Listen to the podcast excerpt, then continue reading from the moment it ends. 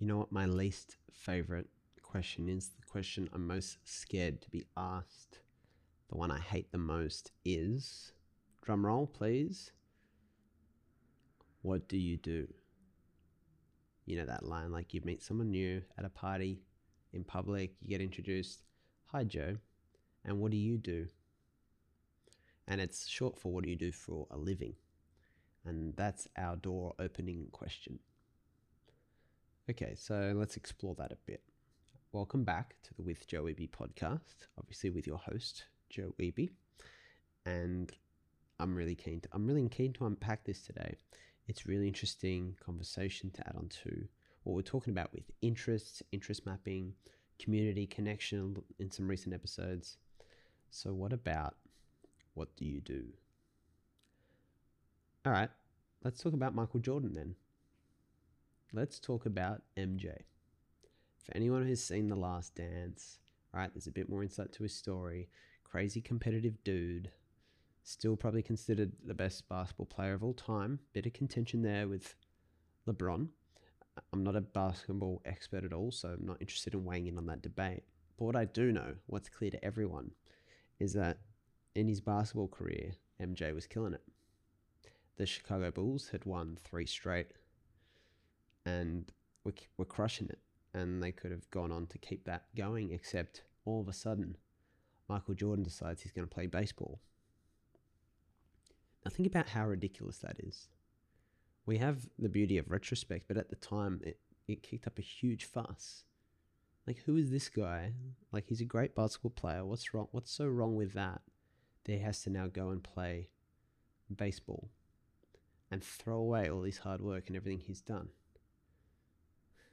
like crazy.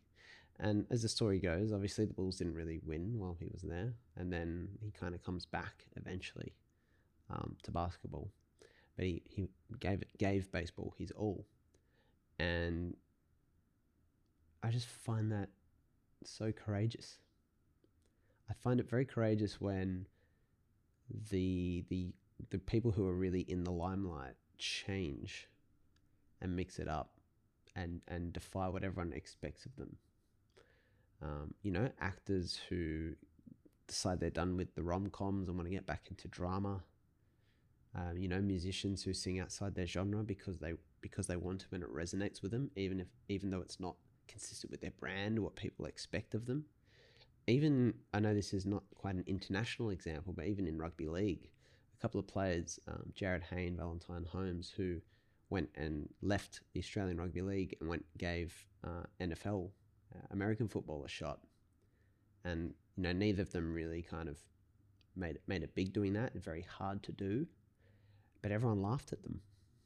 Everyone thought they were crazy, and everyone kind of when they come back, um, tail between their legs, everyone's like, "I told you so."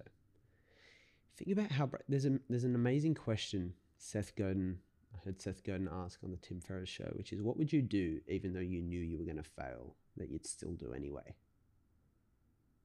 Incredibly powerful. That's an incredibly powerful question to strip things back and reveal a real intrinsic lesson to you. What would you do even if you knew you were going to fail?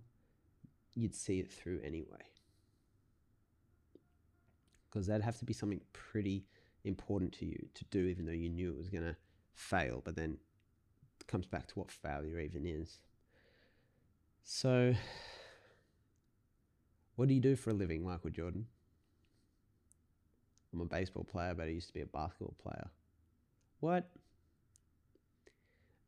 I, yeah, so I just coming back to that because when you think about what that question is, that question you get asked when you meet someone new, particularly in the West, when it's very basic small talk, and it's what do you do?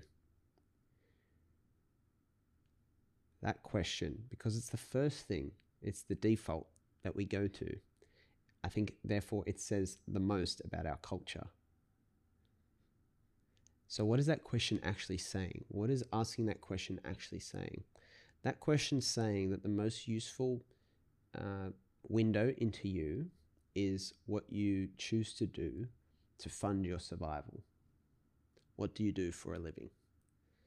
And it made sense probably more in some of our previous, um, I guess, the way our economy and jobs and everything used to be set up because we we're much more likely to obviously work for one company for a longer period of time uh, in, in the working kind of culture of, of, a, of a Western, comfortable Western country. But I think that reality is shifting big time, and people need to be aware of that first and foremost. But then I also think that that's a huge tragedy because our culture has certainly evolved, and if it hasn't, it really should. Because why do we need to be one thing? Why do we need to be one thing? This is not this is not talking about achievement, right? Michael Jordan would achieve more if he'd stayed in basketball. I'm almost sure of it. He would have achieved more in basketball. But what is a real achievement? I think a real achievement is probably being authentic to yourself, to scratching your interests, pursuing your curiosity, embracing those challenges that you feel like you need to embrace. It's not all about the metrics and what others expect of us, of course. So the question, I always get the impression because the, the, the, my answer to that question is very complicated, right? As you can imagine, what do you do? Because I do podcast, I write a blog, I'm working on books, a couple of you know businesses, the, the learning stuff, do have labs. There's there's a couple of ways I can answer, but if I really answer honestly, well, I get a furrowed eyebrows. So I always work on different answers depending on who's asking. So it creates some social friction. But one of my favorite personal sayings is uh, have a complicated answer to the question, What do you do? Because the truth about what I do is that I'm also a thinker. You know, I act as a brother, a son, a friend, a facilitator. I'm an amateur comedian, amateur musician. I do every now and then I do a song parody. I'm, I'm a karaoke enthusiast. Okay, I'm a dreamer. I'm an amateur soccer player, an amateur skier, sorry. And the list goes on and on and on and on. And there's a, there's a fantastic term, uh, polymath, which refers to someone who's got a wide expertise over a, a spread of areas, which is linked to the idea of a, a rena- renaissance man. And I've talked, I've got a blog post on um, becoming a renaissance man Renaissance Man uh, on the blog, which you might find interesting because I just find there's so many benefits to um, being a multifaceted person. Now, achievement, the point I was making about Michael Jordan, achievement within a discipline can be slightly different.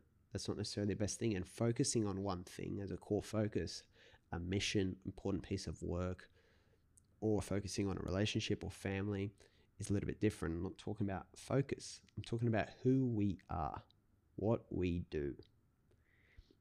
Our culture, shaped by industrialism, wants to put us in one box. That's all it can fathom. People find it hard to categorize you if they can't put you in one box. And the reason our industrial system promotes that is because industrialism wanted you to be a tool that they could easily replace. If the parts are weird, you want to be able to, just like the conveyor belt, if a part's broken, you want to get a like for like part and put it straight in. So that system wanted people to be like that.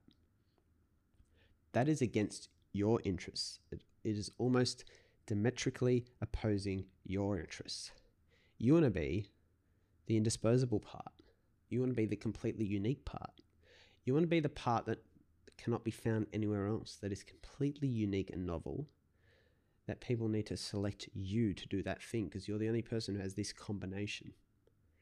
Now, this just builds exactly upon interest mapping, making you a more interesting person, but be a more interesting person not to others, but to yourself. Now, I apologize for making that prescriptive, but it's certainly the way I carry. I, this is just the way I find works best. So you need to decide if it works for you, but the downside on the surface appears minimal, right? It's just have that interest map. Okay. Be interested in multiple things and efficiently allocate your time to scratching those important interests. All right. Come back to the idea of the minimum viable lifestyle. It's your lifestyle. No one else is going to enjoy it. and no one else is going to feel frustrated if you're not living your minimum viable lifestyle. So why why compromise on the important and valuable things to you for the sake of making that question easier to answer, to fitting in the expectations of others? Because it might be their expectations, but the most value you can provide them is by being unique. So always have a complicated answer to the question what do you do? Because what you're doing is not just funding your living, you're living your living as well, right? So think about that. What's your answer to the question? What do you do? And what, you know, as this is New Year's Eve, New Year, you can think about redefining this a bit, right? Instead of your same old nonsense New Year's resolution. What do you think about what you're going to put amateur in front of in terms of your job titles? Right? Amateur comedian, amateur speechwriter, amateur storyteller. Right? You've got all those things. It's just the degree to which you're sophisticated and professional at them. But then the interesting thing is, all the greats were once amateurs. Thank you, and always remember that the best way to open a thousand doors for you is to concentrate on opening doors for others. This has been the With Joe Eby podcast.